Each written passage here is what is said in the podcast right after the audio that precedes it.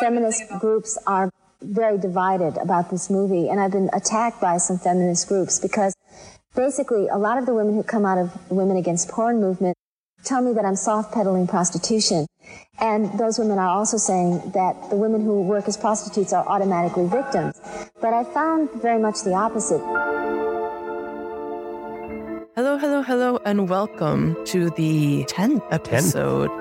Little anniversary. It is anniversary, the 10th episode of Conversations. I'm Eliana, and I'm joined here. Patrick, hi. Hi, Patrick. So, you chose Working Girls. Would you like to talk a little bit about why you chose this film? Yeah, I must admit, I didn't know Lizzie Borden, the director, until a year ago or so when she came to Berlin. That is where I'm currently located. And she came to for a few Q&As and screenings of her film. Yeah, she was a very enthusiastic, very generous person with her time and with the things she was willing to share. And one got a sense that she, yeah, is really still fully engaged with these conversations that Working Girls and her other films like Born in Flames still bring to the table and how, how they still feel fresh and feel like time hasn't gone on so far, which in a way is good and bad. and we might talk about that later. But yeah, I was really blown away by her two films that I saw last year Working Girls and Born in Flames. Unfortunately, I didn't make it to see her first film that is more like experimental film, regrouping, and that has very apparently was picked up by Criterion, but so far it hasn't been released, and that is I think also for a reason that we might talk about as well later. But yeah, that is a film I really regret to have not seen. But yeah, I can I can just say I was so surprised how progressive, how early these films if not made statements, then at least fueled the discussion on feminism and also just represented experiences and represented just ways of life that for 1986 which is where when working girls was shot and equally so born in flames in 1983 they would not have been imaginable to be screened in uh, mainstream cinema. So yeah lizzie borden i think such an interesting filmmaker, and I hope that because she's still around and she's still looking to realize projects, and I just hope um, that there's more to come now in the future. That she, through the restorations of her work, becomes more popular again in culture in general. Thanks to you, I only had heard of her work right after you had seen her films. And it's very, very interesting because she takes us into 1980s New York. I mean, the 80s, what, what a time to be living in, honestly. We have financial crisis of the 70s. We have the end of the Vietnam War. We have the early just events of what was happening. Let's say we have the first computer. We have in the 80s Reagan America. Reagan America. We have Back to Morals. so 80s in New York, 80s in general. But before we get into the 80s, let's first start with Cannes in 1986. So in 1986, we have a selection of films that are premiering. I mean, Lizzie Borden's Working Girls was in the director's fortnight for the Quinzaine at that time was réalisateur, but now it's cinéaste. And there are so many, so many big names that appear whenever one thinks of film, independent film making or filmmakers. We have in competition that year Andrei Tarkovsky, The Sacrifice, Scorsese's After Hours. Yeah, one of his few comedies. If you think of Scorsese, you don't really think of After Hours, and I think that's a film that's not so much on people's radar. Yeah, even now. Mm-hmm. But Jim Jarmusch is Down by Law. Yeah, like a cult classic these days, I think. Robert Altman's Fool for Love. Nagisa Oshima's Max Mon Amour. I have to say, I, I saw that lineup and I saw a lot of names, but I must say, I barely saw any of these films that are there, and that is not really limited to the competition, but even the other sections in this year as well. So I can't really comment on the quality of that year, but I think there were a lot of there were a few standouts, like the Tarkovsky. I think that's considered a masterpiece, and the there were out of competition films that I think point at the differences to like how this section works nowadays, at least to some extent. I, honestly feel like a film like The Color Purple by Spielberg, they would just have that in competition these days. I, I feel like they they would not have that out of competition even though arguably we have the Scorsese but this is for different reasons. There was for marketing and how to promote that film. Yeah I think Scorsese maybe also I don't know if at this age he is still willing to compete in that competition. I I don't know if he's up to that. I feel like this is a film that might just be scheduled in the competition these days out of competition, we also have films by Woody Allen and Roman Polanski that is sort of that reminds us of Venice this year. We have Michael Michael Powell and Emeric Pressburger film A Matter of Life and Death that is now considered one of the best film of British cinema. So also strange to see that out of competition there.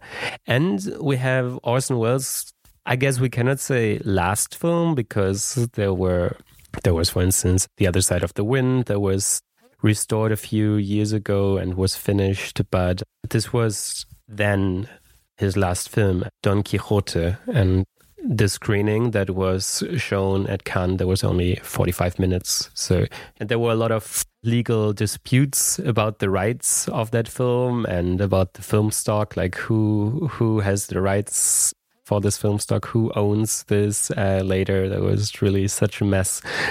The film we talk about today, Lizzie Borden's Working Girls, that played in the director's fortnight. Uh, so the uh, Quinzaine, back then the réalisateur.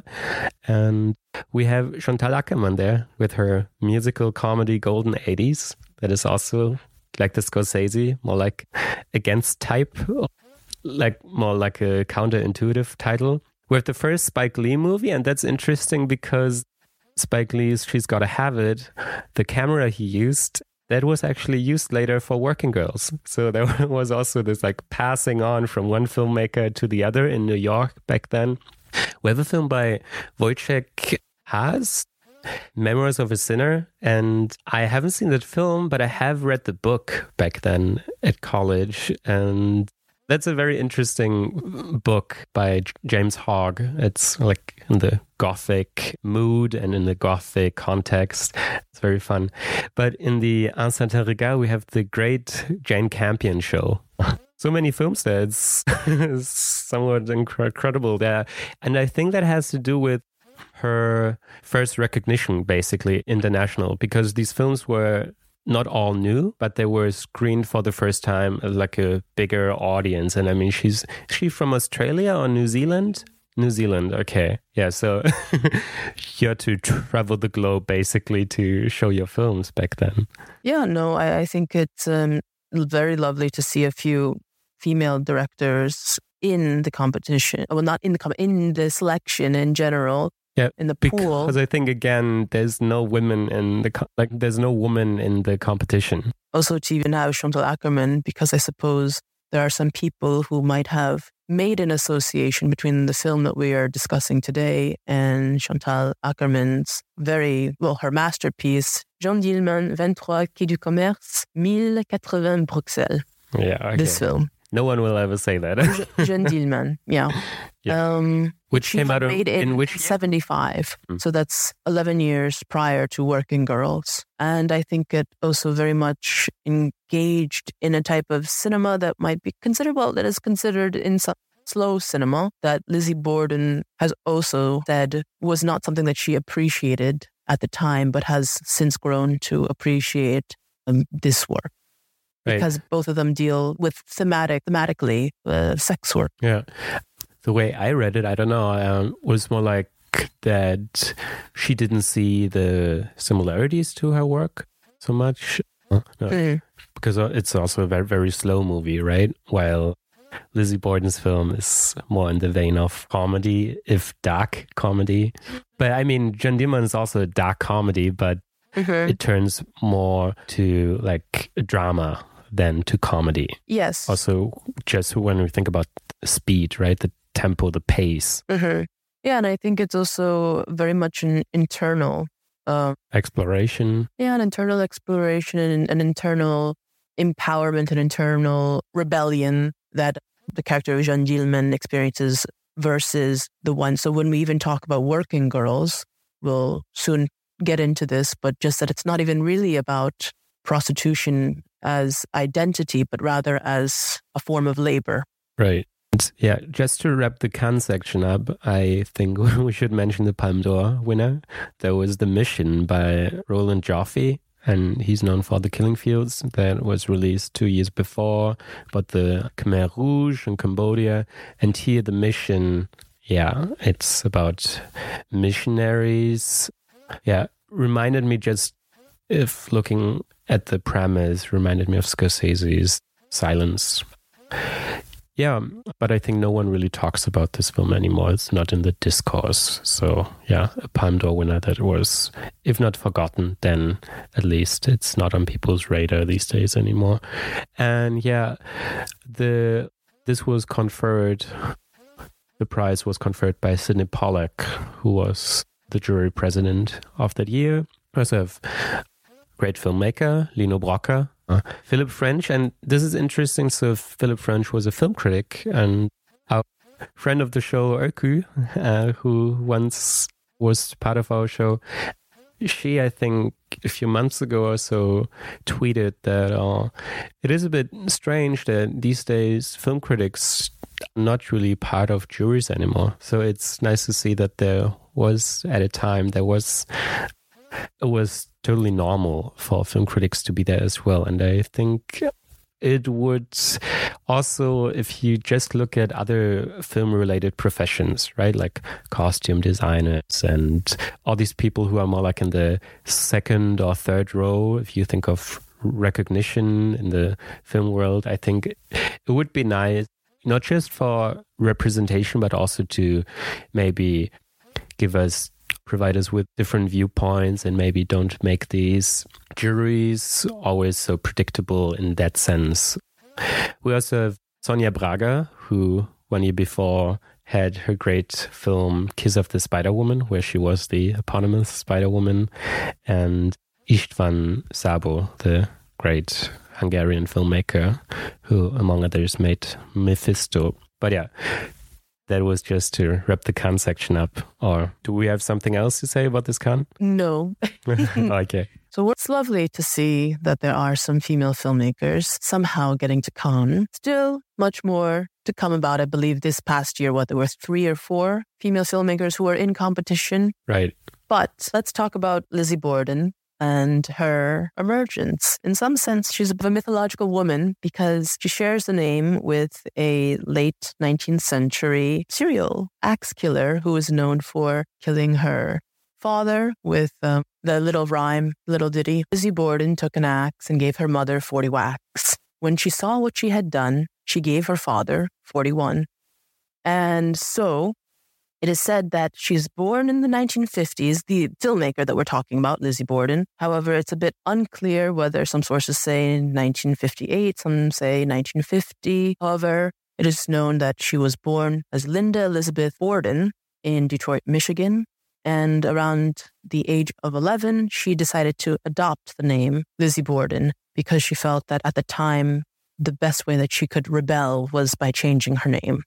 So Lizzie Borden went to. Uh, she wanted to be an artist when she was when she was young. She Mhm. wanted to go to NYU, and um, she wound up going to the one of the Seven Sister schools in the states, Wellesley College, and there she studied art history. She got a BFA in art history and was simultaneously trying to become a painter. But she found that it was very difficult for her to actually create and critique at the same time. And she says that in her in the back of her head she always heard someone saying ah but someone's already done this someone's already done that and this was quite influential on her own filmmaking process as she refused to go to school to formally learn how to make films. But due to her art critic work, so she wrote in the 70s for Artforum and she still continues to write for Artforum occasionally today on many of the emerging artists at the time. And this allowed her to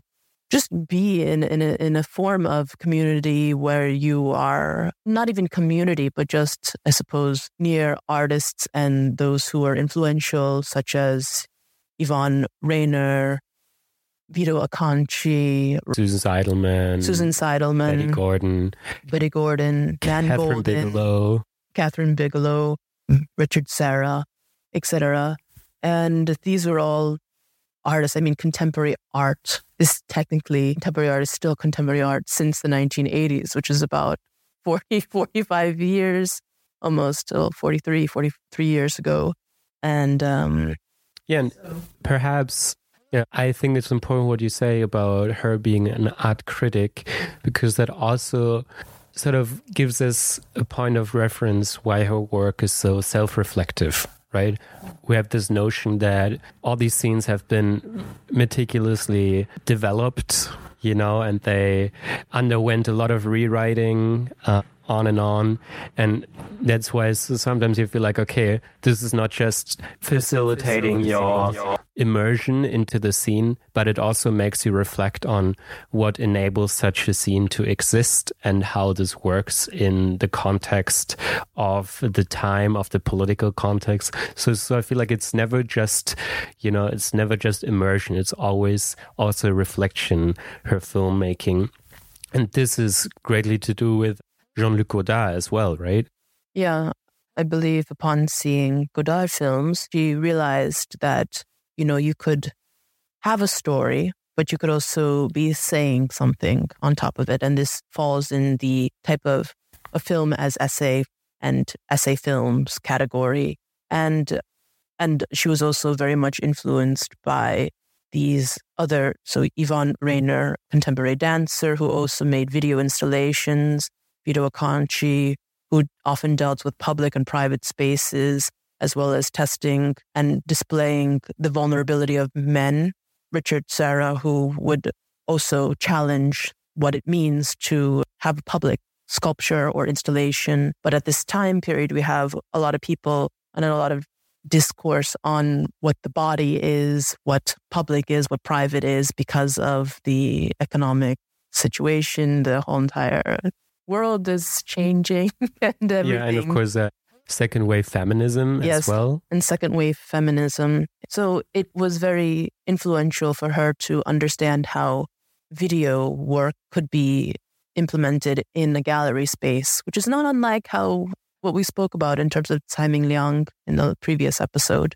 And so she took that and went on to, I suppose, make her we haven't talked about it, but you mentioned it earlier, but I guess progressively just regrouping and in 76, which then because due to the talents, they were not happy with their representation, was hidden from the public eye for about four years. And she cheekily says that she was literally in her closet. Yeah, and, that's uh, sort of also testament to mm, how she conceives of filmmaking. It's very collaborative. I think you cannot deny her her signature in these films. You can clearly tell, okay, this is a Lizzie Borden film, definitely. But I think the way she works is when it comes to the script, for instance, there's a script, but very much so like uh, perhaps we talked about in one of our episodes we talked about Valeska Grisebach and here it works somewhat similarly that the talent is really asked to contribute and to contribute ideas and then you find something more on set but for her in any case the most important part is the editing at mm-hmm. the end yes and mm-hmm. the editing is also a f- fun story as well right because in her New York loft, she had her own editing table. What is this particular one called again? Yeah, Steenbeck, exactly. Yeah. So she, as she often referred to, she had her own, she had the means of production in her own hands. Yes. And she would rent it out to all the other artists at the time or filmmakers or video installation artists who were making something for $25 for the day. And yeah, when you talk about this, um, when you talk about this method of trying to collaborate together, I think she has drawn a difference between what she believes is inductive and deductive creation of a film. Deductive meaning having the script, and inductive, I suppose, the way that she sometimes works with the, the collaboration and of finding people. So for Born in Flames in 83, this sort of came about from another inductive sort of community. Like she was thinking, okay, well, let me find and think of what is the type of society or that I would like to portray and who would be leading that. And in her mind, it was very clear that it would be Black women, specifically Black lesbian women, who would be taking the lead in creating revolution. And she realized that she did not know any uh, Black lesbians. And so she started to go to bars to meet them. And that's where she found eventually the revolutionary in her, the protagonist, um, Adelaide, who is, this is so bad. I don't have any of the actors' names, I realized. But I guess that's also part of the point, not to I mean, it's of course great to know the actors, but it's also part of the bigger concepts that no voice really stands out and no no voice can represent the entire movement. Instead, it's sort of diverse, diversified, and you have all these different stratums. Maybe stratums is the wrong word because that goes from top to bottom, but you have all these different angles from which to look at feminism and to look at the contemporary politics. And uh, it should also be noted you said she didn't know any black lesbian women, but I mean, she didn't know any black woman, you know, like period. And it's fun how in Born in Flames, there's this viewpoint that the women that more or less represent certain strands of black feminism, they make fun of white upper class feminism as mm-hmm. well in that film. Mm-hmm. Yeah, and perhaps about the process there as well, because I think. Due to the collaborative script writing process, in fact, when we look at Born in Flames, we realize that there is no one who's attributed to having written the film Born in Flames because she was taking from all of the different groups who are represented in the film.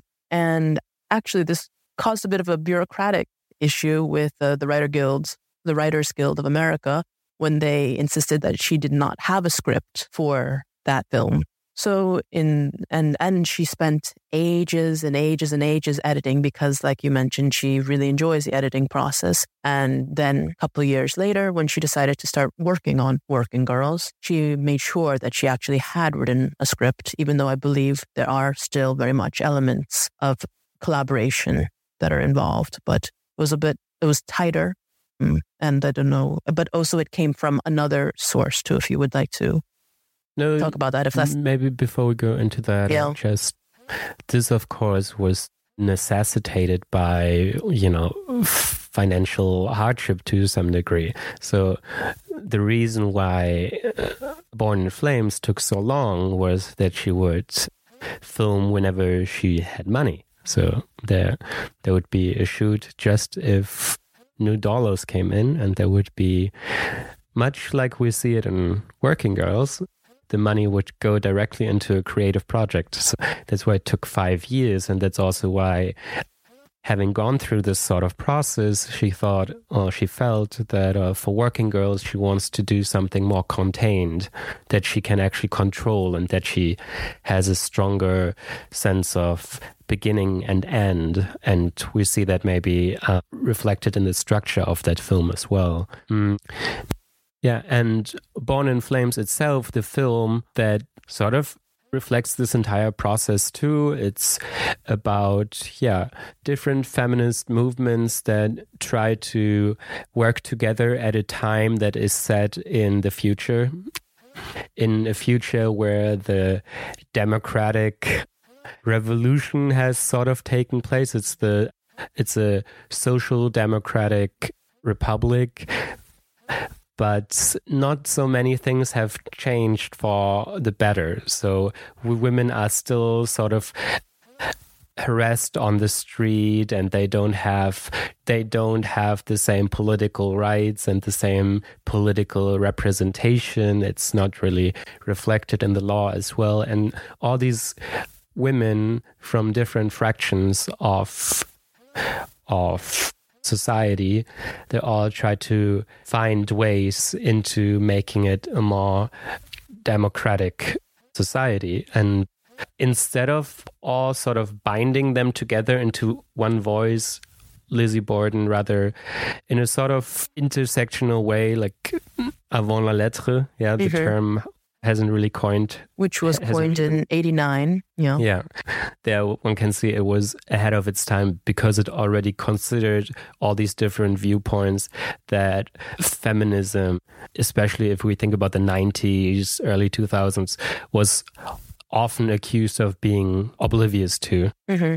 Yeah, I mean, second wave feminism really marginalized women of color and women who had different sexual orientations. Um, and Born in Flames essentially tried to see all these differences and find a way to collectively speak to some empowerment that could be felt across all these groups if possible. And I think what you say is absolutely correct in terms of we have this future after this democratic, socialist democratic revolution has occurred, but the future is not very unlike even perhaps arguably our present today. And that sometimes is the horror of imagining whatever the future is when the future is the same as what we have. And um, yes, in, in a way, she also has said this thing about this film that even though it emerged from this collaborative without a script process, it has, in some sense, a three act structure and it's unified by the death, potential suicide or murder of the, the most revolutionary of the leaders. And that becomes the catalyst which unites the front as they go and they try to conquer the phallic symbols of capitalism. Right. And the revolution is transmitted via radio here. Yes. Yeah, and that was really lovely to see. And just because I think it's so wonderful, before we move on, I just wanted to say that one line that I really liked is when early in the film, the revolutionary Adelaide is trying to get the uh, Phoenix radio host Honey on board and Honey says, I'd like to say yes, but I'm working with some other woman right now and I wouldn't want to commit myself for them. So maybe we can talk some other time, okay? And I think this is just such a lovely way of showing that you are in solidarity with a cause, but you cannot commit. It's just the, the loveliest, not rejection hard off, but just still yeah, because in a way, they're all working on the same thing, but in different projects, right? And mm. yeah, this is maybe more to the notion of like as people conceive of multiculturalism, that you allow each culture to exist in themselves, but together they all can form something that yeah that doesn't annihilate or that doesn't take away from that individual standpoint from that different from that individual perspective. Mm-hmm. yeah. Yeah, I like that too very much that an aspect of it. From there one way of talking about it transition from the one project to the other, I talked talked about this desire to make something that is more self-contained in Lizzie Borden. So she actively sought that out. But also, uh, there's there's one shot in Born in Flames that is penis that condom is rolled onto. And Lizzie Borden claims that this is one of the initial moments for the idea of uh-huh. working girls because the way she intercuts this one scene with other scenes is that it is in the context of labor. It's about like everyday life and this is very much the subject of working girls. Maybe one or two more things about this context in which all this emerged. You already talked about the community, the artistic community back then. There was, was highly fractured in a sense too. I mean, everyone's exactly. doing their own thing. You have Keith Haring starting graffiti on the subways. You have that's exactly the spirit, but it was also collaborative. So even though people were not all involved with one project at the time, but many different, they would help out each other and they would all sort of, if remotely, they would all know each other. And many of these people were associated with the no wave movement. There was sort of, as you can infer from the from the name, sort of a counterculture to uh, the new wave back then, so a less commercial approach to art and culture, perhaps. And they all often met in the uh, in the Mud Club that was located in Tribeca, because when we talk about the second wave feminism, I think it's important to mention uh, Shulamith Firestone, who's the dialectic of sex in 1970 is benchmark a milestone for the feminist movement and and also when it comes to context the the aspect of gentrification right that new york under like yeah. especially the lower east side at that mm-hmm. time mm-hmm. yeah following the financial crisis in the 70s the emergence of crack cocaine which which was just substances very addictive and at the same cheaper, time of course and cheaper and was circulated. And we have also this idea of the sexual revolution, which is very difficult to talk about within this context. Branching off from second wave feminism, we had the sex wars, which were certain women who were pro pornography and then the women who were against pornography. Yeah, that's very important. Because they believe that it was tied into degrading traditional values of the woman in the domestic sphere, the women that had fought for first and second wave feminism, essentially, and that it would lead to an increase in violence. And this violence was in some ways present because there were there was a very high crime rate, but it's not right to associate those two together. Yeah, but it's also interesting how this sort of I I think even these feminists uh-huh many of them that were against porn and against prostitution would not have voted for Reagan, for instance, but by antagonizing sex workers and porn actors and so on, they sort of subscribed to the Reagan idea of new morals. I think it was New York too was filled with sex shops and prostitution. And during this time of the sexual revolution, AIDS had just been identified, HIV had also been identified. And in this whole entire confusion, I don't want to defend anyone here, but just that it was a time of crime and violence and disease that seemed to be spreading from sexual contact. And thus, very slippery and easy slope that I think a lot of people took to just simply go, oh, sex is bad. And this, of course, luckily now, 40 years later, we're able to, through technology and science, medical advancement, able to sort of distance this. But the moral idea still remains. I mean, it comes from religion, but of course, we have prostitution is known as the oldest profession in, in, in the world. So perhaps, you know, I mean, honestly, prostitution probably foredates religion in some sense. It is muddled yeah. subject. It is way. a very muddled subject. Yeah. So back to working girls or first we really enter working girls now i was as i said we have this transition from this shot in born in flames the condom that is rolled onto the penis and then we are now really inside a depiction of the labor that is involved on daily basis of pursuing this job. What is Working Girls? It's a depiction of yeah, middle class brothel in in New York. We the film is really primarily set inside. We have three locations, I would say. We have uh, the apartment of our protagonist, Molly, but the apartment we see maybe for two or three minutes in the entire film. Then we see her we see her biking to her to her job and this biking i thought back to born in flames where we have the bike brigade mm-hmm, yes. that would come up whenever a woman would be harassed on the street and then the female bike brigade would come up and whistle at the perpetrator to make him go. And yeah, after a short bike ride, we are again in domestic environment and this I found very peculiar. Just this domestic environment now is the brothel, but it looks really like a loft. And why does it look like a loft? Because it was Lizzie Borden's loft at the time. So she used her own apartment and, yeah, sort of made some arrangements so it looks like uh, something that would be used by professionals. Mm-hmm. Yeah, I by think professional a, sex workers.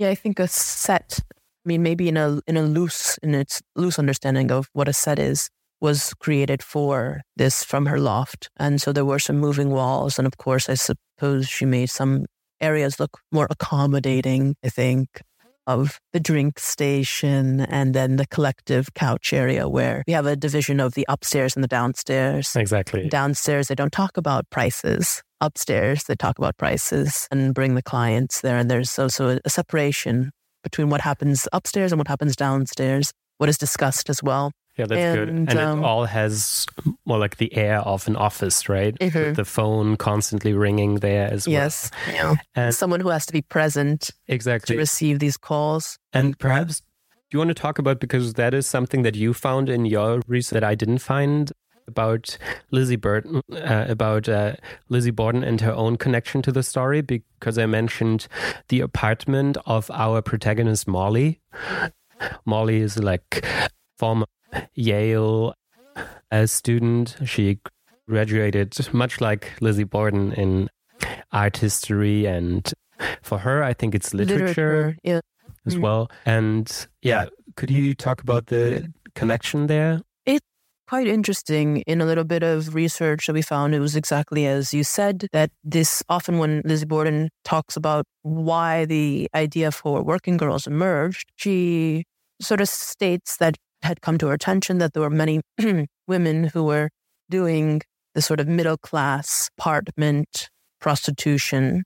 But There is also an additional interview done by another gaze, which in which she says that Working Girls was also somewhat a true story, and it was a story for her. And the opening sequence where we see a white woman, what we see Molly in bed with a black woman who was her partner, that that was her and honey, she has said in one interview. I do understand in ways why she wouldn't necessarily go around say, repeating that this is the origin, but I do find that that's quite lovely since she often does say to emerging filmmakers because she's a very loving presence and yeah. a very encouraging woman in very general positive. and very positive, very optimistic in a sense. And which, given her career trajectory, is all but self evident, right? Mm-hmm. That she would still be so, yeah, upright. Yes. And... yeah. And she often just encourages filmmakers to look at their own self, at their own stories, to see what they can bring up at their own lives and reflections. But do you think that this is part of the reason why she doesn't do that so often? So the film is not just, you know, known as her story? Yeah, I mean, I would honestly, I would think that that is also for the better because what she does in Working Girls, we have one day in the life of a woman who does this sort of work. And I think it's an amalgamation and a type of, it's not a judgmental one, but it's sort of an anthropological look at these are all the types of clients that come in. These are the types of other women who work there that you will encounter and these are the tasks that were given, and this is the madame, and the madame is the one who is um, who is going to ruin it all, but also presents that power dynamic, which ultimately validates the work as work, but also brings into another level of what it it like the economics and the labor side of what it means to actually be doing such work with such a, a boss that's quite unpleasant and that this too was is a reality. And uh, the boss, Lucy, is, is uh, not unlike any other bosses, but uh, I, we'll, we'll talk about that a little bit later, perhaps. Essentially, Lizzie Borden has once said that one of the nicest receptions of her work that she got was when a man came up to her after a showing of Working Girls and said, I used to have a boss just like that. Yeah, yeah. And um, Yeah, yes, and this sort of is a testament to uh, the film not depicting so much prostitution or sex work, but just a capitalist system, right? And how how this works. Yeah, with Lucy being really like a neoliberal uh, boss that Mhm. purportedly just wants the best for all her workers, but of course she is the one who who has the surplus value. She Oh my goodness. she can Yes. it's all given to her basically and she owns the means of production that is apart from the bodies of the females that's also just the apartment there and the, and the location and Yeah. If you want to talk more about this right now, but I find that even her character is also viewed in a way that everything is seen as part of a larger system of of how this might work. And I find that that contributes to the characters both having dimension and also feeling slightly flat, as if they could be any type of worker in such a system, but at the same time that they also are neither victim, but they are victim and perpetrator of that very Right. system at the and thus Lucy uh, when they talk about Lucy it's almost as if uh, when they're talking about in the theater play you know the character that you're always waiting for to arrive. The the girls there are three of them they wonder where is she? Where is she? Where is she? Oh she used to do work. She used to do this type of work as well but she hasn't done it in a while. Now she just owns a couple of places and she has her boyfriend. And then we learn that her boyfriend is she's really the mistress to her boyfriend. Exactly. So he's Oh. married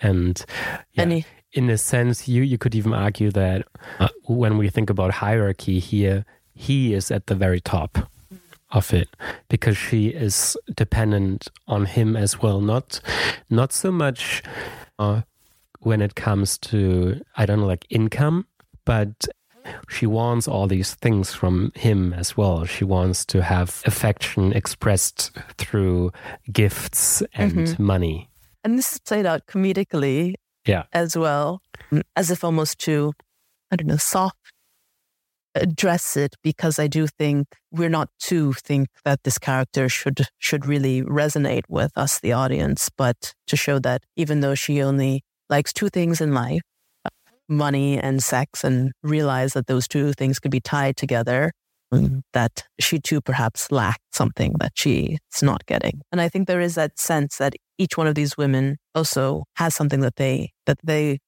want that their job allows them or enables them to get simply by the fact that it's money that they're going to be getting in order to get closer to whatever it is that they that they desire hmm. Yeah, and maybe just talking about how this project came to life as well, we should say that this is a very low budget film, as you might expect. It's about two hundred thousand dollars.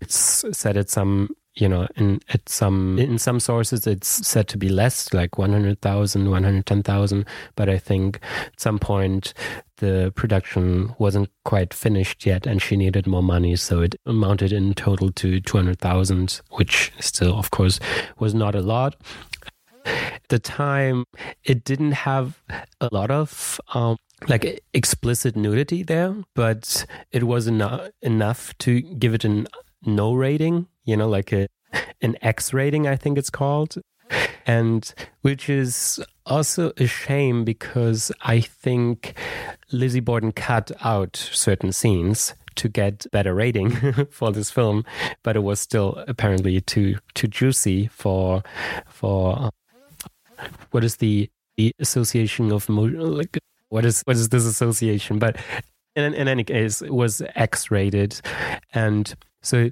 this is a film that, as we said, played at Cannes at the Cannes and was picked up by Miramax. And Miramax, we all know, is the production company of Harvey Weinstein. But back then, he wasn't the big name that he would become, especially in the 90s and early 2000s. Back then, this was one of the first, yeah. I don't know if we can talk of a financial success, but it was at least received well that this film was picked up and it had a sort of um, run through different festivals afterwards.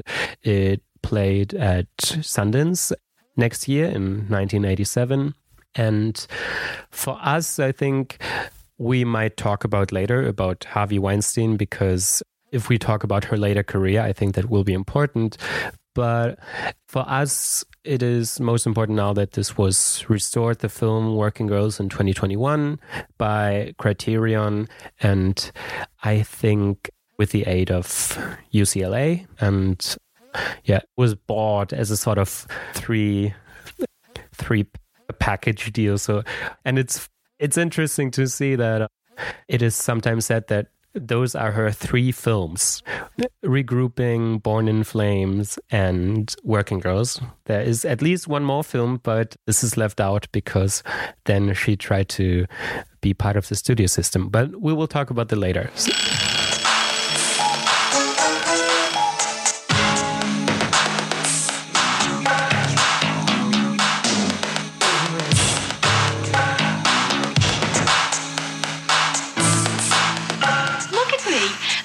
I love most in life are sex and money. It's just that I didn't know until much later that they were connected.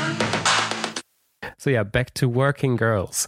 So we have the premise. We t- talked about the premise, and yeah, we just follow Molly now in the brothel throughout the course of the day. It's just one day, and the day starts out to be just one shift, but she's talked into by Lucy, more or less forced into a double shift.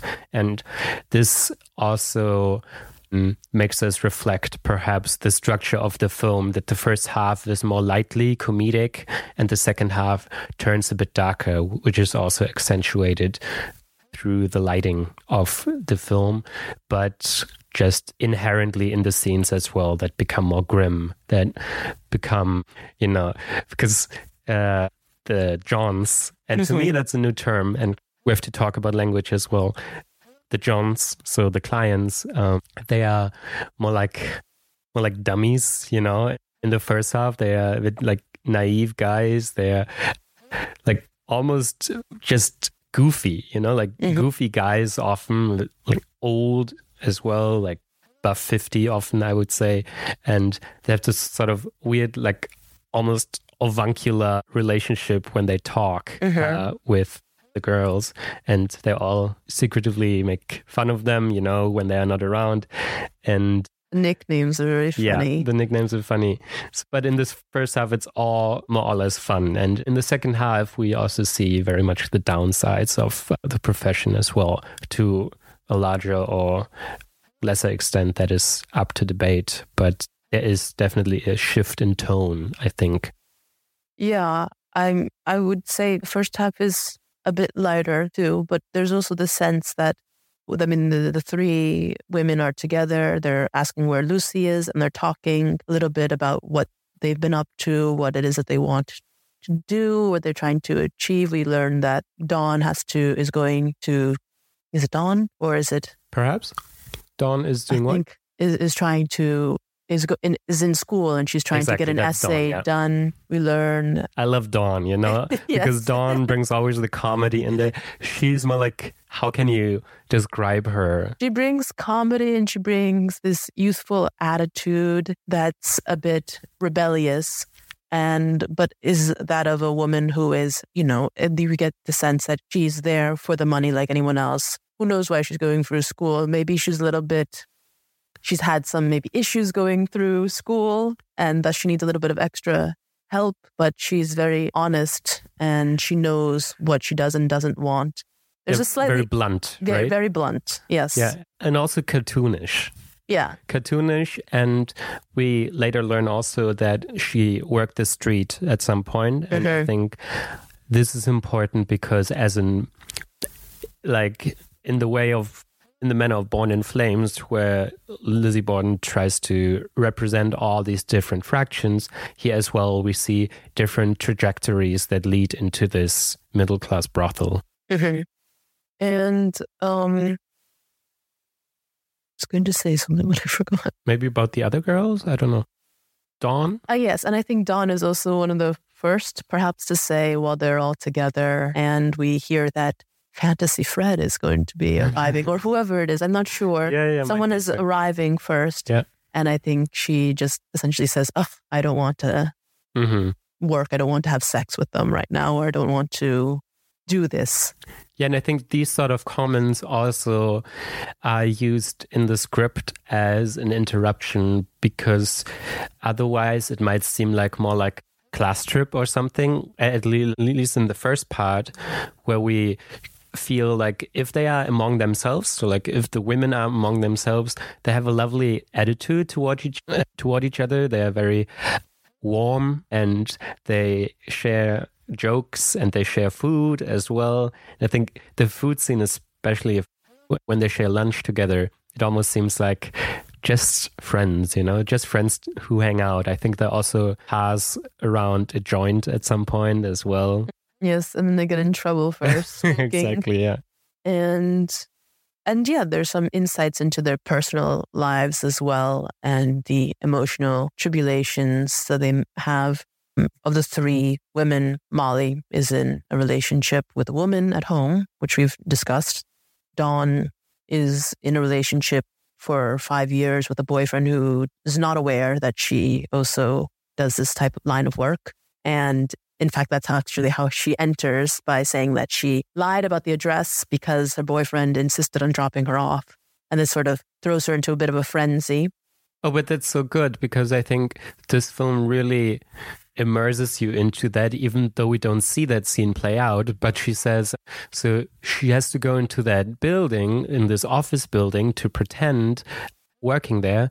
And then this boyfriend wouldn't go, you know? So she's sort of trapped in there. And I find it interesting how even there you have this entrapment of women to to the inside right uh, she has to wait until he drives off to then return to her actual workplace that he doesn't know about Yeah. And in a different sense of entrapment, we have Gina, too, who has always been upfront with the type of work she does with her partner. However, in this idea of, well, if he loves me, then he should be able to accept the fact that I do do this line of work. And this comes crumbling to a bit of an emotional moment, too, where it seems that she is no longer with her partner as well, but it's all done in a very sort of rapid sense. And then we learn that Molly has not revealed to her partner that she is doing that sort of work because she knows that it would probably affect their relationship. yeah and i think uh, this film also makes you think about what this so-called faithfulness is right because dawn claims that in these five years that she's been with her boyfriend she has never Mhm. been unfaithful And I think this is so great that this is a part of this.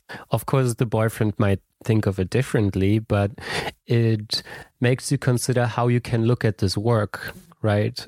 And I, I'm sure we find a lot of people is, is uh, sympathetic to that notion right? that you can totally divide this sort of Yeah, love and sex Yeah. or desire between those two Mm. as well, or even just a division perhaps of actions, yeah whether this is considered cheating, whether that is considered cheating. And Yeah, I think I talked about immersion a few times, and I think what I found most impressive with regard to this film, it's only 90 minutes long, about 90 minutes long, but it's so dense and it's so packed with scenes that often work at least on two levels. We have the story, but we also have the aspects that point to society as a whole and that point to the zeitgeist time. So, one of the very early scenes in the apartment, like in the brothel, in the loft, is we see, is it Molly who inserts a diaphragm? yes, Yeah. And this was actually a scene that was opposed by the Motion Picture Association of America. So they the, the rating Yeah. system. Mm. they they did, didn't want that in there. And it familiarizes you early on with the sort of philosophy or the stance of, or at least one of the stances of the film.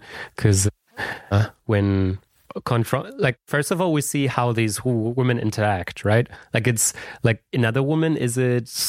I don't know who who it is, but another woman comes in, sees her doing that, and they are comfortable with each other. It's not like, oh, I'm sorry, I'm sorry, I'm going, I'm going. No, no. It's like she stays around and they chat a bit, you know, and they talk about why they are doing it. Why isn't she just taking the pill?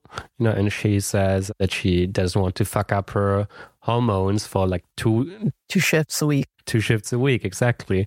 And well, I, I think just shows the logistic aspect of what is needed on the job in terms of this is a job and thus should be treated professionally as one. And in order to professionally ensure the integrity of one's body, one's hygiene, one, if you're a woman, I mean, we have contraceptive methods that emerged early on, but they're not very reliable. So even the diaphragm itself is not the most reliable contraceptive method. And that's also just to prevent pregnancy primarily. It doesn't necessarily prevent you from getting other diseases. Yeah, and, and to me, then, that's part of what makes the scene so strong is that it is not a mm.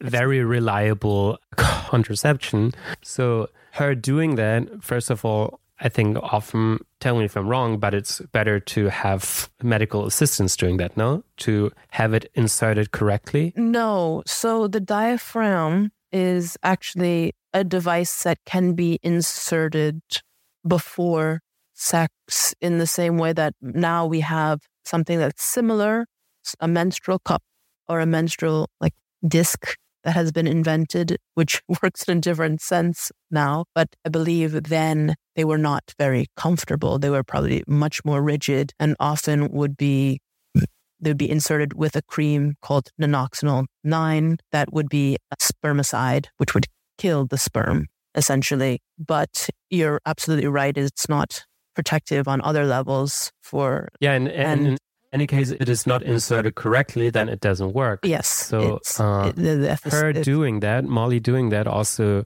points at the precar like the precar the precarity of this, right, of this entire undertaking. That if she is doing a mistake here, then it will cost her immensely, especially yeah. at the time. Especially to because we also find out over the course of the day that some Johns wear condoms and some do not. If they don't want to wear a condom, they pay an extra 25. And this seems like such a small fee yeah. for such a big risk on, on behalf of woman's body.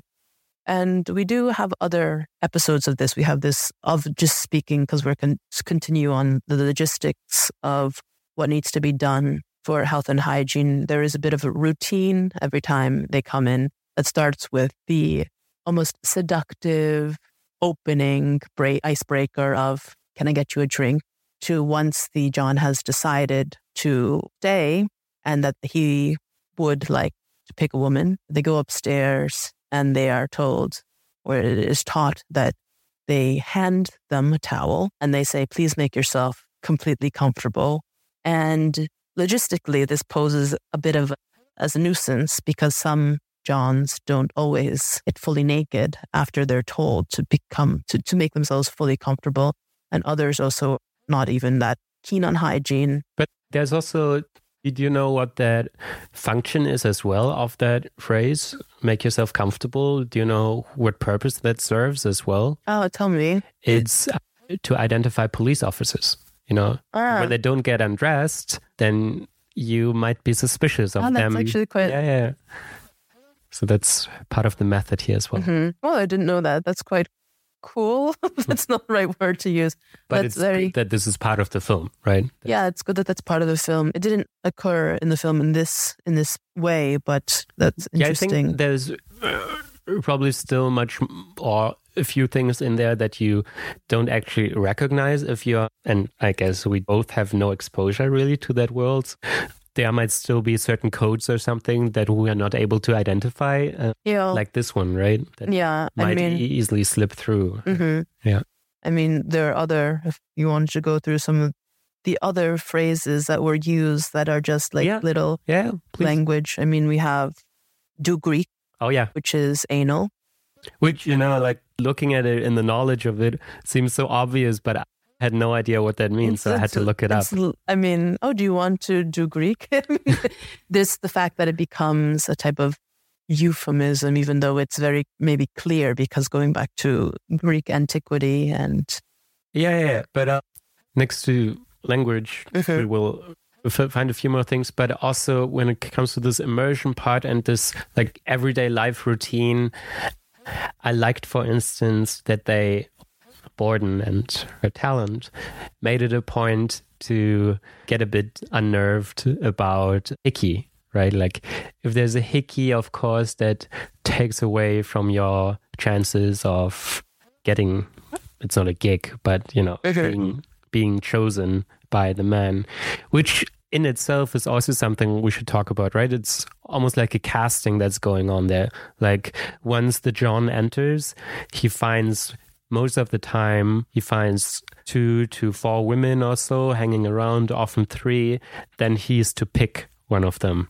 You know, I honestly thought if this were an evening party, this Lucy, when she does arrive, does such a lovely job actually introducing everyone. And it would be lovely, actually, if you go to any party, someone just like, oh, hi, have you met Patrick? Oh, have you met Eliana?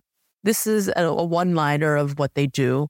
And so then we have this selection process that goes on based off of this one liner. And sometimes uh, on two or three instances, we have Johns that come in who are known for always taking the new girls. We have the arrival of two new girls one black woman might not be new to the profession, but new in that brothel in any case.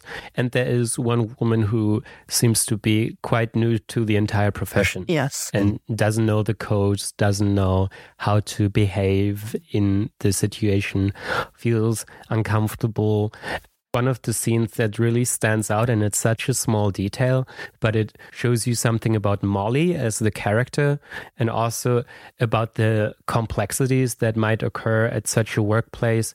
That is, at some point, one of the Johns doesn't want only this new woman that yeah we don't know the name of right now but this woman who's new to the profession and he wants a show. Yeah he wants a show. Exactly. So he gets them two up to his bed, and uh, the other woman feels uncomfortable and says, Right, we see them preparing in the bathroom and they yeah. have a moment alone. And she she says something like, uh, I've always been afraid of dykes, uh, you know, with Molly next to her. But Molly, we don't even see a reaction like she's upset you know we don't even see her face i think we only see her hand or maybe i'm mistaken i don't know but she immediately responds with hey do i look like a dyke yeah and it's it's it's great because this shows us the complexity of Molly that she can sort of abstract from this insult. She is able to see that society is not ideal and mm-hmm. there is, you know, there is resentment in society and there is there are a lot of phobias of different kinds, and she can sort of deal with that. And I think that adds much to her character. Yeah, perhaps uh, should we talk about the relationship between the working girls and the Johns? That there is this sort of emotional labor as well that is often, I think, unnoticed and unrecognized, but the film makes a point to highlight that. For, instance, we see how the working girls have different tendencies how to how to deal with the Johns and how much they are willing to share with them in you know in emotional respects how much they interact not only physically but also you know verbally there's, for instance, Molly, who's fine with kissing the Johns and share about their life as well. And I think what's interesting there is uh, there's this one man, for instance, where you can clearly see that for him, this means much more than just, you know, sexual release, but he actually looks forward to these occasions so he can talk about his life to her and maybe more so than to family or friends. There are a few of those. I don't know which one you're actually particularly well, talking about, but I do find that a lot of the, the Johns do sense that there is an emotional connection with the with with Molly because we primarily see customers, the clients clientele that she sees over the others, but we do get a glimpse into how the others also intake their clients. Yeah, yeah. And this one business guy, he says, you know, it is implied that he had some business success. It is stated, I guess. And he says, what better person to share it with? And I think this tells you something about what importance these mm-hmm. women play, but not so much sexually, but rather as a person to confide in or as a person to have this relationship in.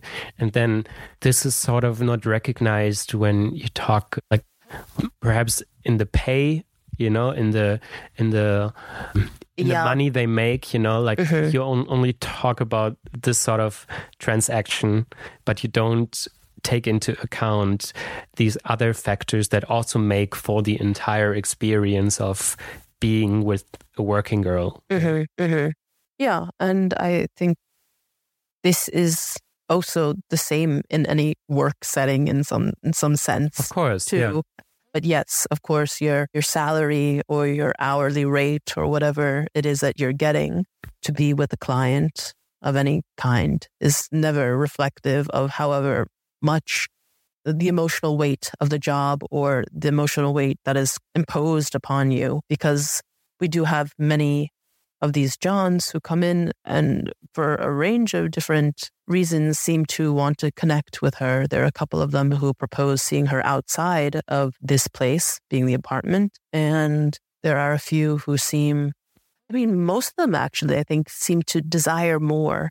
I mean, we have a slightly affectionate, but also slightly on the borderline of affectionate and a border and just a bit deranged essentially, but Molly receives a shirt from a client and she says, Well, would you look at that? I mean, last week I told him, I complimented him and I said I liked his shirt and now he's giving it to me.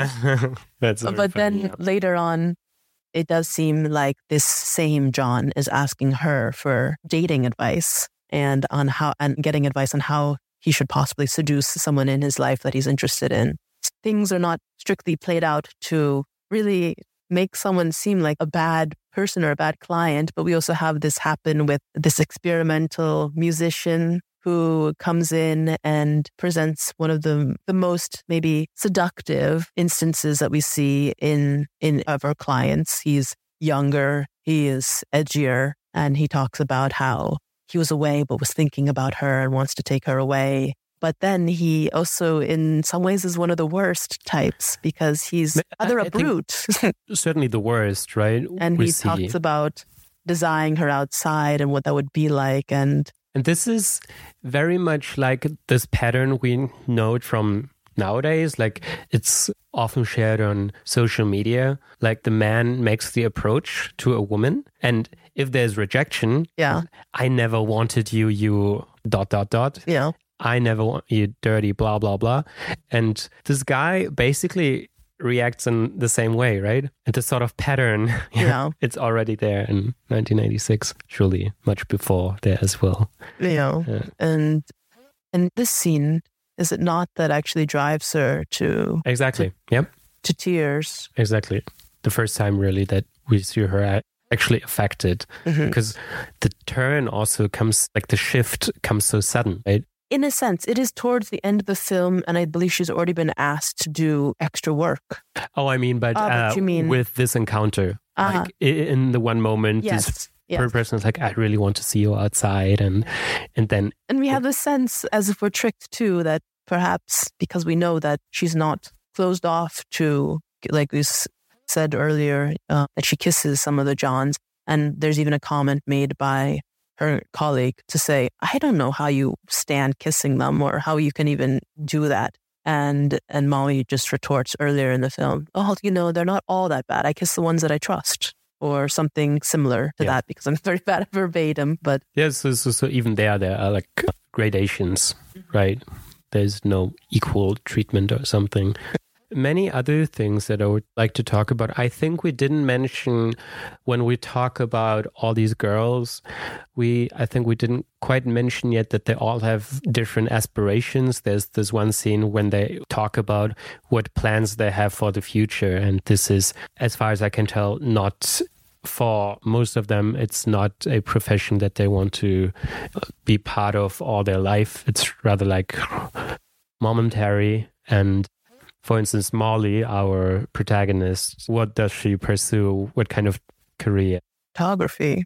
We see that in the opening sequence. It's part of her daily routine. She wakes up. I mean, I thought that this opening sequence alone was actually very well, beautifully filmed by Judy Irola, who's also was known for doing the cinematography for many activist films around that period.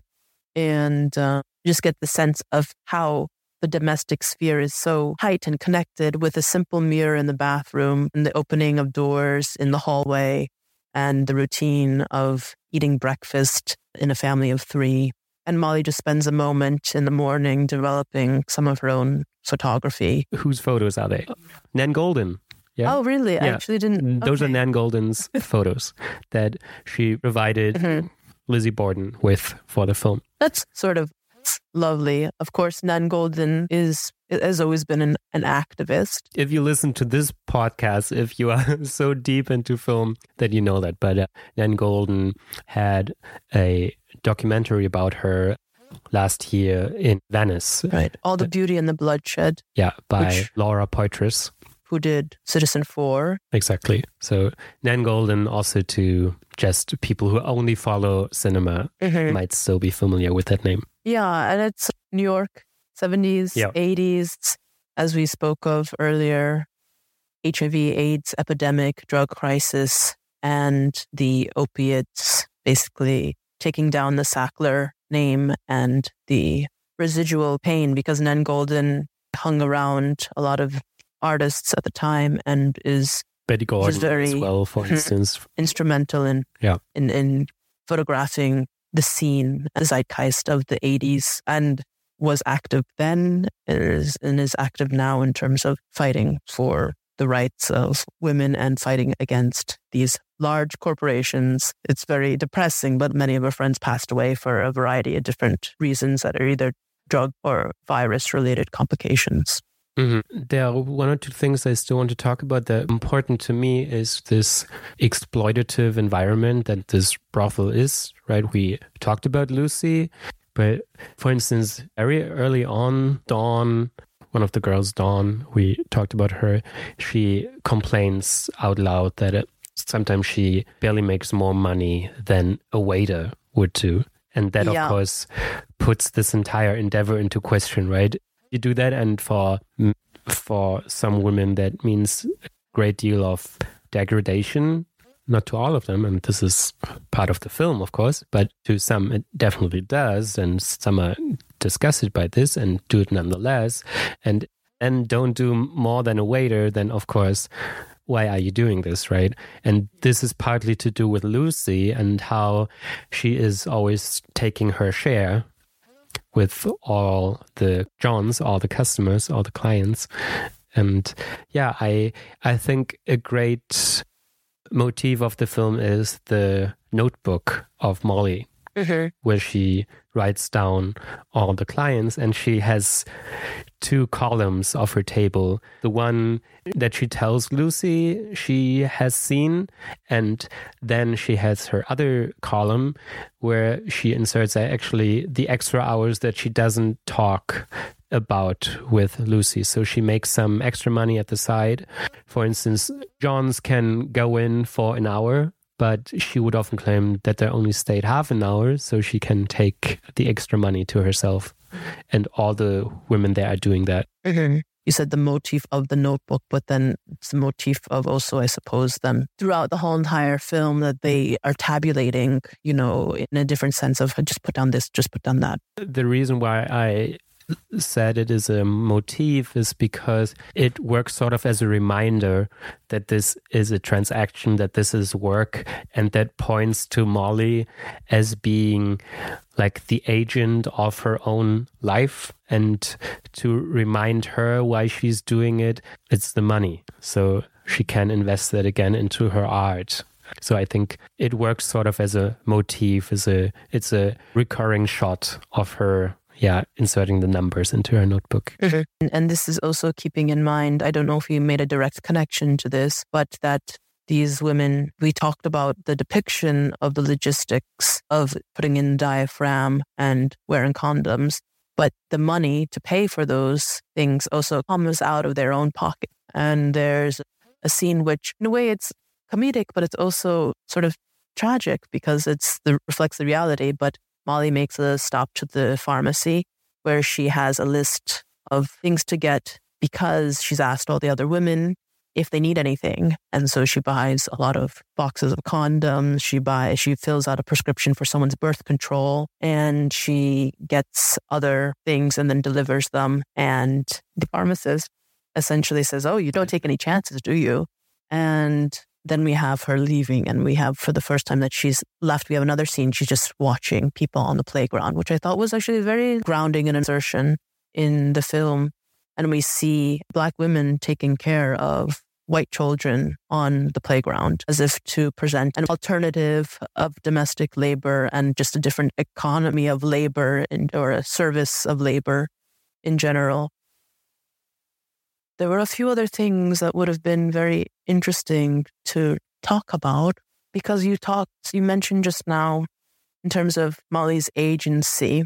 So the, the, the two ways that I see this is, well, um, we haven't talked about this at all. And I think it's quite confusing to talk about, but we have also as considerations of, in terms of filmmaking, but how to depict a woman, male gaze, female gaze. Right, of course. These yeah. ideas of we have nudity, and nudity was very important for Lizzie Borden to include because of the nature of the work. It's to be revealing, but not to be exoticize or to sexualize, hypersexualize in the way that many other films that were blockbuster or Hollywood based were doing at the time with the bodies of women.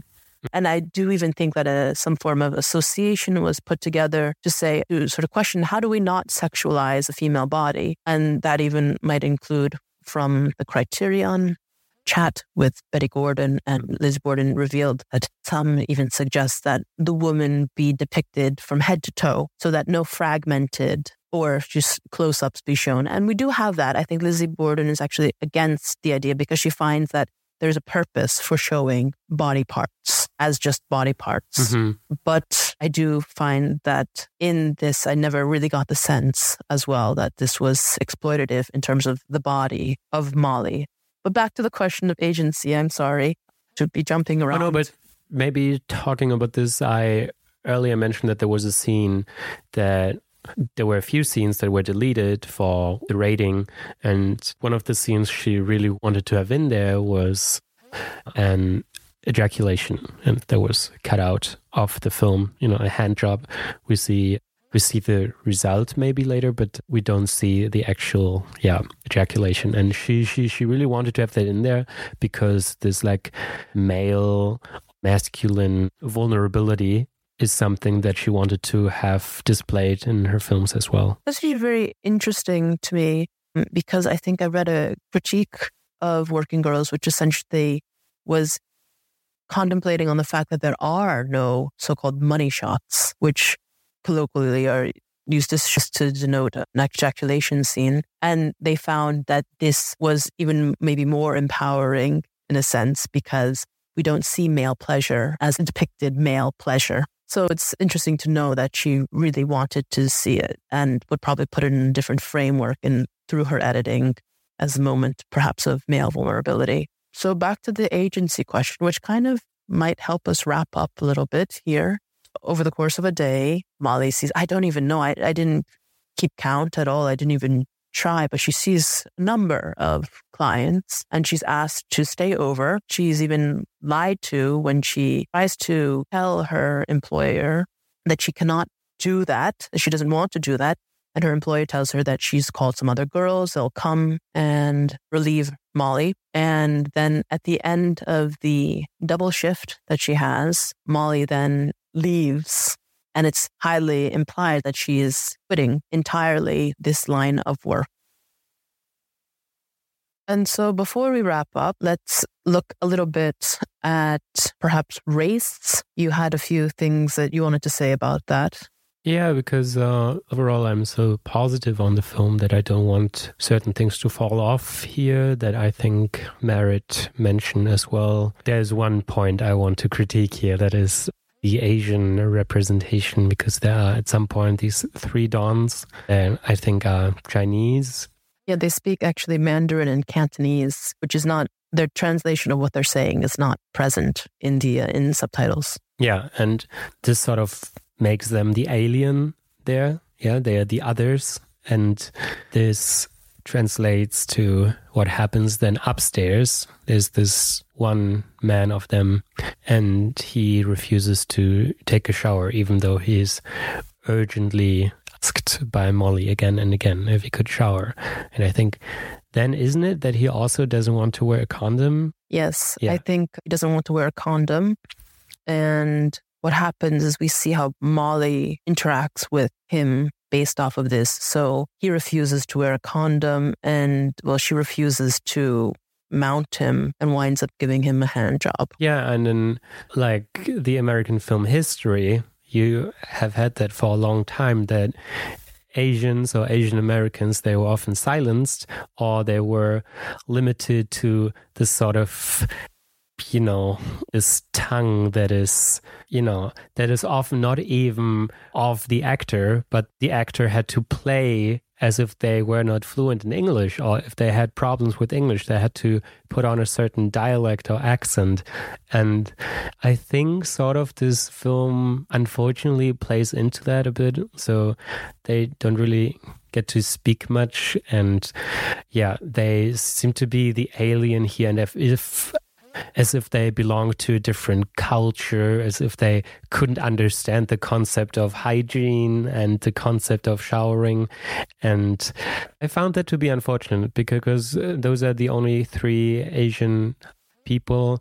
I think I remember Lizzie Borden talking about the sort of lack of Asian representation in her film. Also, when I saw her Q and A in Berlin, and yeah, also saw there was a conversation on the Criterion channel among the, I think the actors and the producers, I think primarily the actors, and one of them also said that she was uncomfortable with that scene seeing again. Yeah, and I felt the same even before I saw, saw that. So yeah, I think that is not great. How did you feel about that?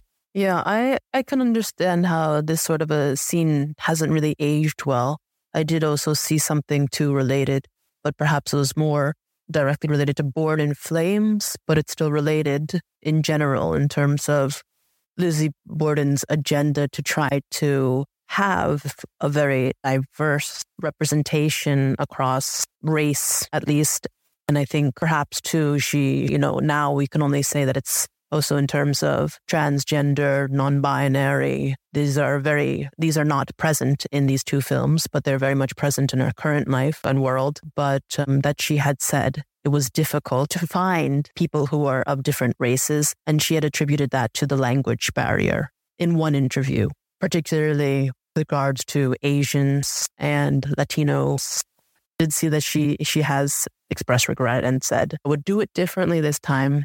Overall, I do think there are some scenes that are maybe there is one John who implied that he might be from Africa, named Randy Bongo by the other working girls, and he comes more than once to the brothel and it's and, and it's implied that he has you know that he's over sexualized and he is actually well he's hygienic he requests one thing he requests listerine and uh, we see that he's upstairs in the room and he goes through maybe two or three girls because there's a new girl and he often sees the new girls as well. And then the girls also joke amongst themselves that at the end of the day, he goes home. He never comes, but he goes home and then he sleeps with his wife and I think that's also, you know, another instance of walking that line of stereotype that might not age well. And there's one other one. If I bring it up, it's just rather we hear off screen that there's another customer that Dawn is to see. And Dawn says, Oh, I hope it's not the Hasid.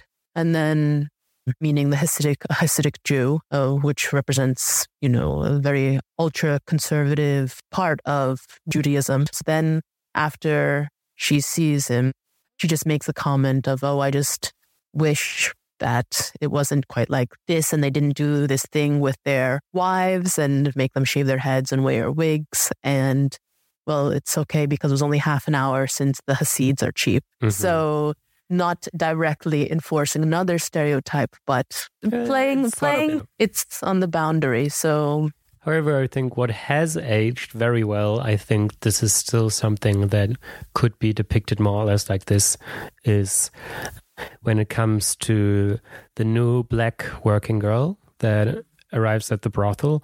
And then a black American customer comes in and he doesn't really look at her, you know, as if in this place he wants to see the white girls, you know, he wants to see the blondes, he wants to see the image that has that have sort of been like the, the images that have sort of been dispersed through media.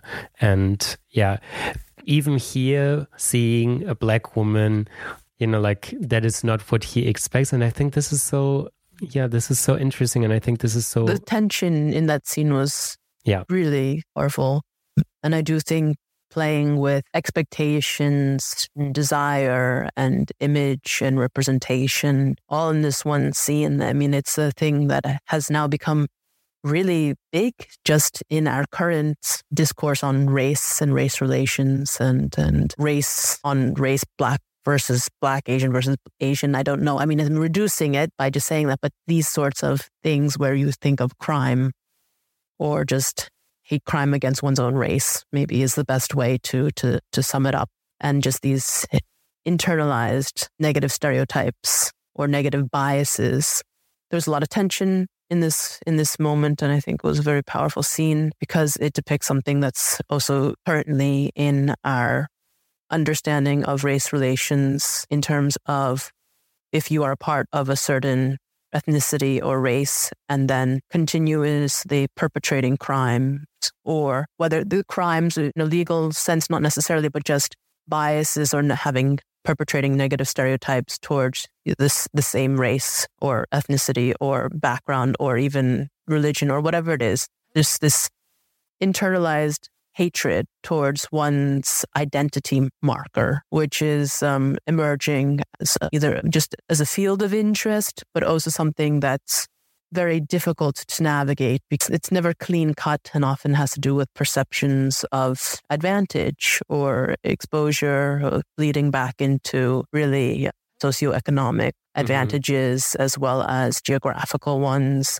migration immigration education mm-hmm. It's it's a whole topic. To me, of course, I'm you know I'm a white man, but I'm interested in this a lot. I, I remember reading Teju Cole's Open City and recurring instance in that novel is that the protagonist is often addressed as brother by other black man and it's not clear if it is just out of you know out of blackness or if it even speaks to the immigrant experience because he's from Africa originally like from the African continent from Nigeria I think.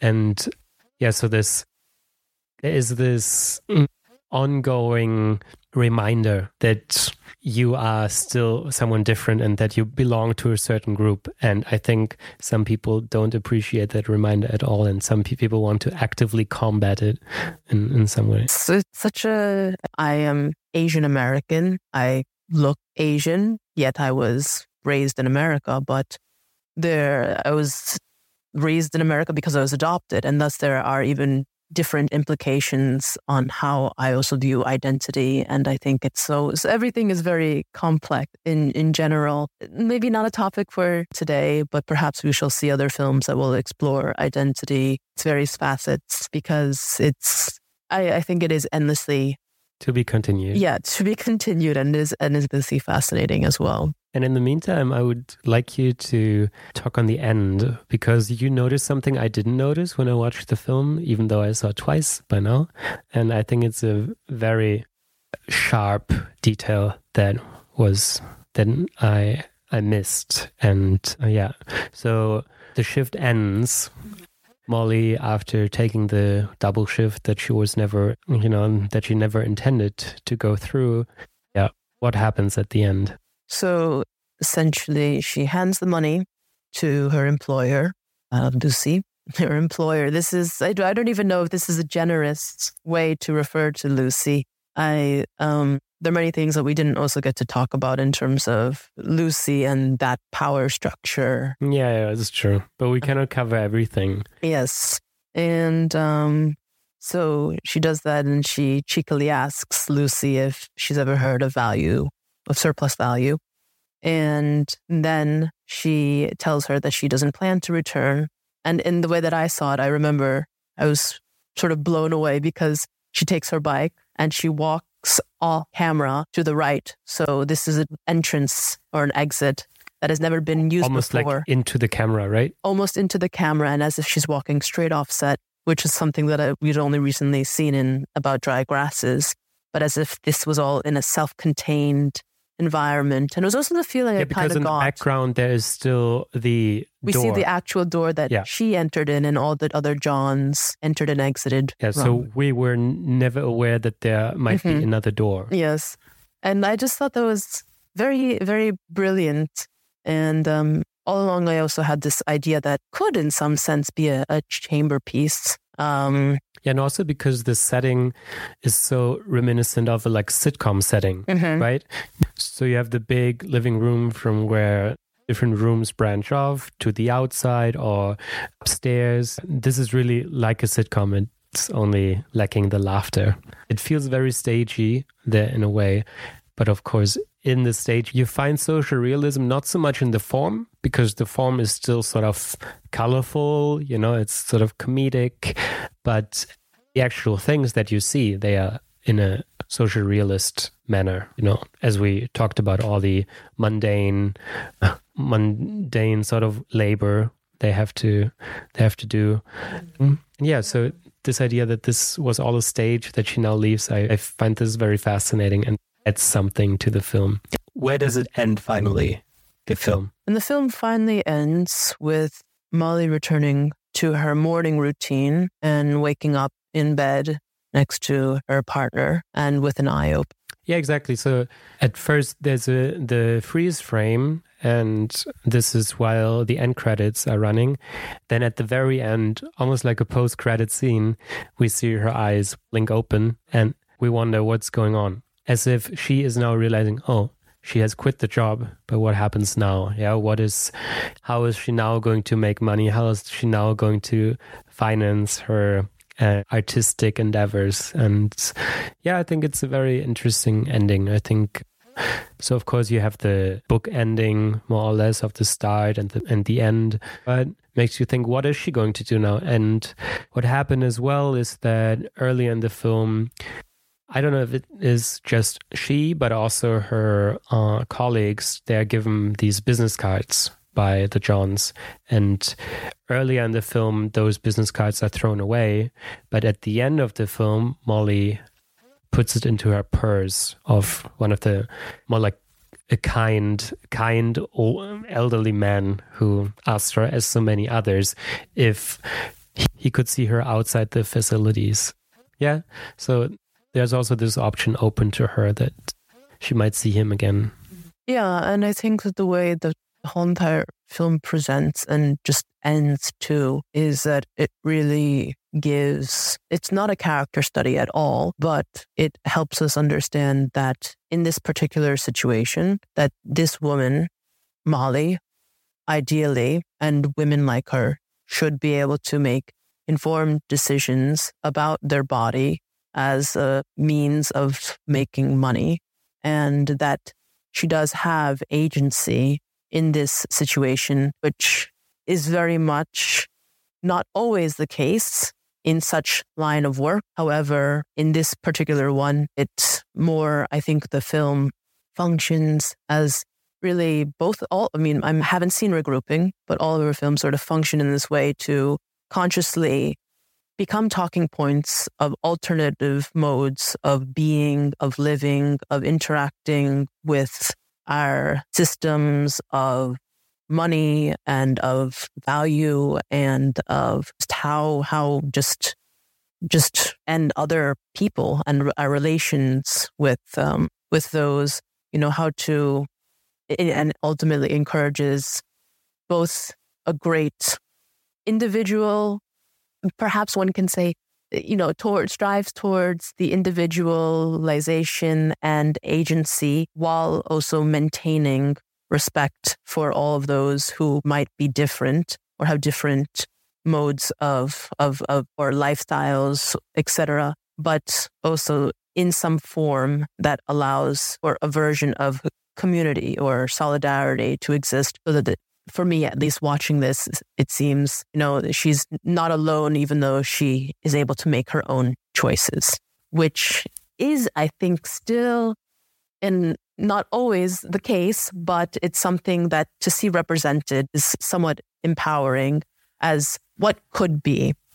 Yeah and there's something very pragmatic about that as well to to rationalize that as a decision you may or may not make and to decide whether giving your mind that is something that Lizzie Borden has often said whether you give your mind for 40 hours a week or you give your body for 8 hours a week. And may you know some people might choose the one over the other and vice versa. And i think it's very good point to make, right? Like, and the film is very pragmatic in that too. There's the scene where Molly, I think, says that um, you will get used to it, and if you don't, maybe that's not your profession. You know, yeah, there's yeah. something simple as that, and yeah. And and I think I mean I wish I knew more about this, but in terms of people who talk about anti-capitalist, in terms of anarchist, or in terms of the completely anarchist societies or modes, it's highly fascinating as well because what sex work can enable is that you do not necessarily, like you just said, use your 40 hour work week in doing something that you do not want to be doing. Because at the end of the day, what is imperative is that you must make money because that is what we need in order to survive. But fortunately and unfortunately, in some sense, depending on how it is that you look at it, if the body can also be used as a product to make money, this should not be criminalized. Ultimately, Lizzie Borden, I think, must see that there is an inherent rot in the system that forces people to be you know, to, to, to, to have to work in general, regardless of what the line of work is. And, um, and it just so happens that this film works just show, you know, this like any other job, there are emotional burdens and ties and difficulties in performing a job, regardless of what sort of a job it is. And it's, I don't, I don't have a solution personally, but it is also to my interest to explore what what other alternatives do really exist, if any, that are ones that can be feasible to to allow people to pursue the interests that they have and also survive? I mean, that seems obvious to me would be unionization, you know, and uh, like, of course, this doesn't seem realistic at this point in time in the United States, for instance, but even back then, uh, Lizzie Borden was affiliated with uh, the New York, um, not union, but people who would be in support of organized prostitution and the national organization of that time to which many of these regional organizations, associations pertained was the National Task Force on Prostitution. And when she screened this film, Working Girls, she would often have Q and A's also with uh, sex workers as well, so people in the audience could ask them as well. And I think this is a good way of just educating people on this matter. Yeah, no, definitely. So yeah, there think, are. Yeah. Oh no. Sorry. No, no, no. So there are really so many more things to talk about that I don't think we have time to do so. Very interesting. We well first we will talk what is Lizzie Borden doing right now? Yeah, maybe. Yeah, what is Lizzie Borden right now? Because of course she's still alive and well, and she will uh, hopefully be so for a long time. But she hasn't been part of the industry very long because the next film she went on doing after after Working Girls. Well, she did also, mm, well, the next film one could say was Inside Out. There was a there was a film for the Playboy, I think, for the Playboy. They, so Inside Out, not to be confused with the Pixar film from about ten years ago. So it's not so child friendly, I guess. But then the next big thing that she mm, was hired to do was Love Crimes, and that was a film for Miramax with a company with which she was then affiliated after them picking up Working Girls in Cannes. And yeah, she had a script that she found very interesting by two writers, but this uh, this turned out to be a disaster because the main actor, for instance, Sean Young, she didn't like the script at all. Uh, she hadn't read it before accepting the role. That meant that the script was changed a lot, also not only due to her, but also due to her. And so it ended up being a film that she didn't want to do, actually, that Lizzie Borden was less and less interested. But at the time, this would have this was her first film in Hollywood, right? Because these other films are not Hollywood films. And so for a big production company, I think at the time perhaps six million yeah, six. or so for budget.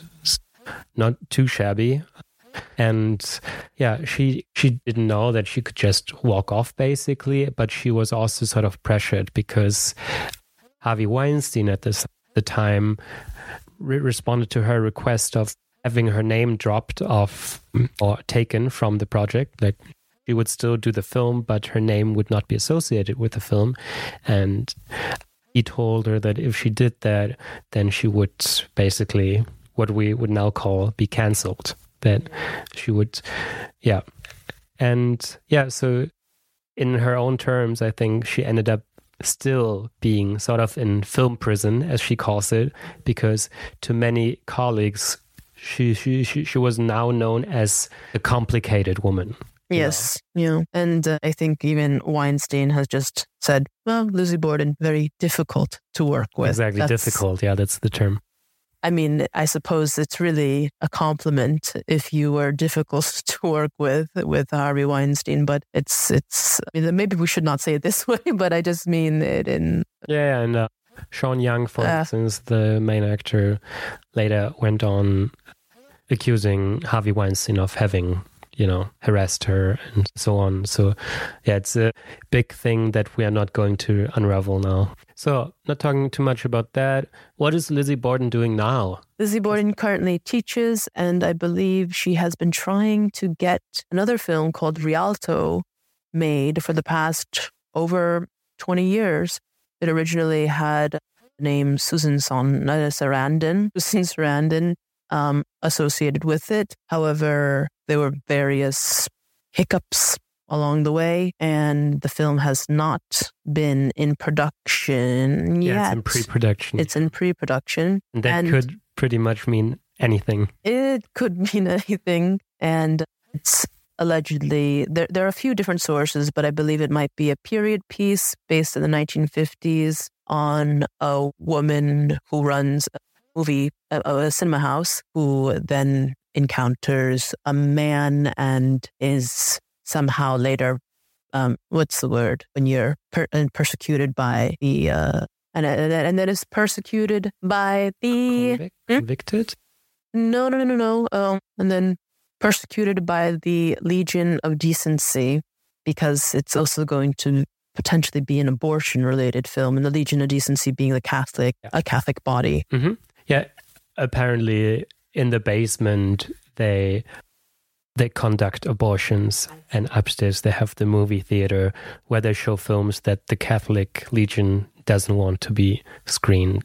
Yeah, doesn't want to be screened. I see. She also published a book called Whorephobia. Exactly. Yeah. And and that's interesting because there are names in there that are known to me. There is uh, Kathy Acker, for instance, who of course has passed away uh, long ago, but there's a story by her in there that I think was maybe published before. There's also a story by Chris Kraus, who wrote I Love Dick, for instance. The term whorephobia, I mean, that puts it well. I think there's still a lot of education Mm-hmm. that people need to put themselves through. hmm Yeah, to go hand in hand with the term slut shaming. So, Oh yeah, yeah, yeah, yeah. exactly. So yeah, she is an editor, and she also still, or again, one should say, writes for Artforum and Mhm. other Yes. outlets. Still maintains her interest in art criticism. And I think has long term plans to do something on Cuban artist Ana Mendieta and other works that she'd like to realize. And um, Yeah, I think that brings us to an end, right? I think we would both be very much looking forward to another film. Oh, yes, yes. So I wanted to just thank you for choosing this. It was very interesting, of very fascinating period, a lot of turmoil, a lot of, you know, revolutionary spirits, a lot of different sorts of conversations that are happening that have really influenced our lived reality and a lot of conversations that still need to occur because not much like the future predicted has in, in Born in Flames has necessarily changed in terms of perception. I think one thing to change things legally, it's another thing to change them at home. It's also, even when we have the awareness and mindset that certain things should be different, there should be more parity, it's not always the case. You have these various things in terms of domestic work that's done by women. So now there's a conscious idea that men do know that they should participate more in domestic work, but still women wind up doing more, the majority of the domestic work at home. And then other power dynamics and structures, because it's not always perhaps clean cut man versus females. It's also who has the power and how are we replicating these power dynamics in, in a way that to a disadvantage to women or to marginalized groups in general. Oh, I wanted to keep in line with our theme of sort of doing decade. And I wanted to introduce Maybe because I don't know if listeners are aware of this, but we basically, at first, without really intending it, so for each film, we picked a different decade. We have 2010s, I think, with Western, and we have Bob Fosse's All That Jazz. There was 1979. Now we have the 80s with Working Girls. Uh-huh. And yeah, what is it going to be next? So time? this time, I'm going to shovel us back into France under the occupation of the Germans, 1940s, and Marcel Carné's Les Enfants du Paradis, oh, yeah. written by Jacques Prévert. It's a film that I've always that I that I revisit every three or four years. And I was very curious to revisit it with you. Quite long.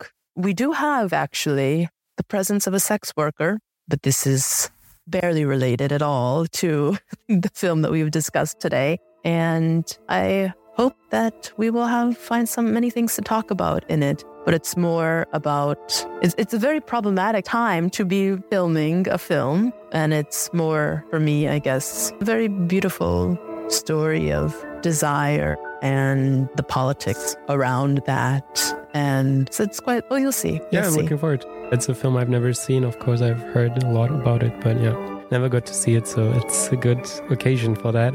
And we should say at the very end here, first of all, thank you, Eliana, as well, for doing this with me. And that we are not so certain about when the next episodes are going to be published. You'll see when they hit you, but as of now, we cannot commit to a fixed schedule. It's very time consuming to do the research on this podcast, and we have other commitments as well. We'll leave it at that. All right. Well, thank you again. And we look forward to making the next one. Okay, bye bye. Ciao, ciao.